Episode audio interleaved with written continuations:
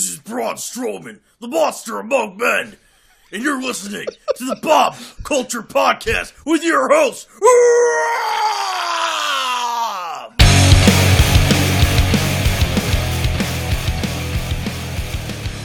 All right, ladies and gentlemen, live here at TCW with fan favorite, a multiple time former GTS Hardcore Champion himself, Mr. Violence. Violence, thank you for a few minutes. How are you today?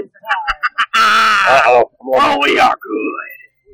Oh, he's doing good. We're here live. Uh, it's a great event. And first, I also want to welcome my co-host at this time from TCW Kids with Bella. Bella, what's happening? How are you?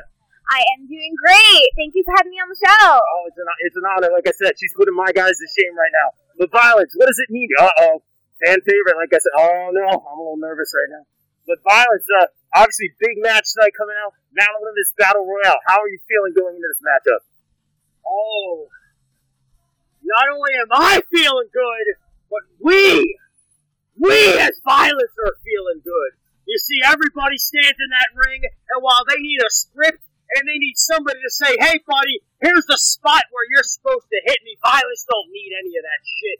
What we need is you standing across the ring from me in my way, and what we will do is throw your ass over that top rope.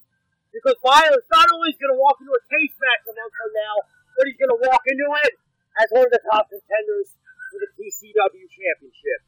Wow, wow, that's intense right there. And obviously, maybe some title implications in this battle royal. Oh, what are your feelings going into that steel cage match that you just mentioned?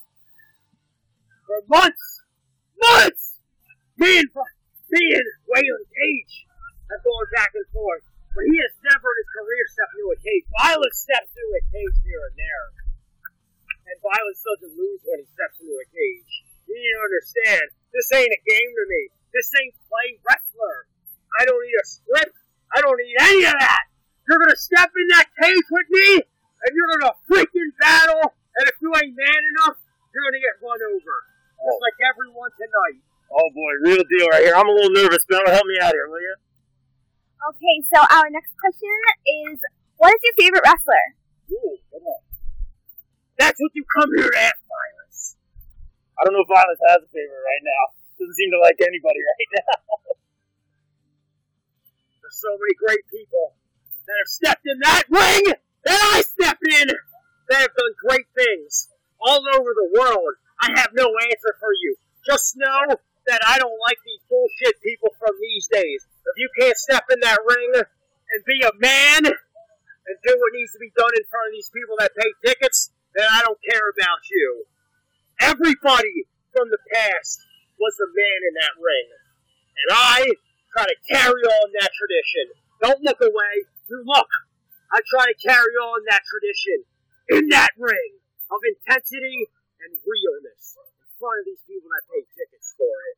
Oh boy, I'm, I'm about to look away too. I'm a little intimidated right now. Violence, Look away. always a oh boy, I'm, I'm about to run away. Violence, I do want to be respectful of your time, but I know it's a little bit uh, of a mystery here, a little bit of an enigma. But tell us a little bit of the origin of violence, if we can get anything.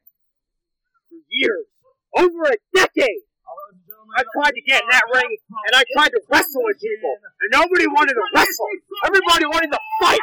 So you know what? I went out and I found some people, and they conducted rituals on these matches that you all don't even want to know oh, about. You don't know, want to know what these matches seem. And when I put them on, we don't wrestle anymore. We fight, and we fight in a way that none of them are ready to handle. They couldn't wrestle me, or I put this mask on, and they can't fight me when I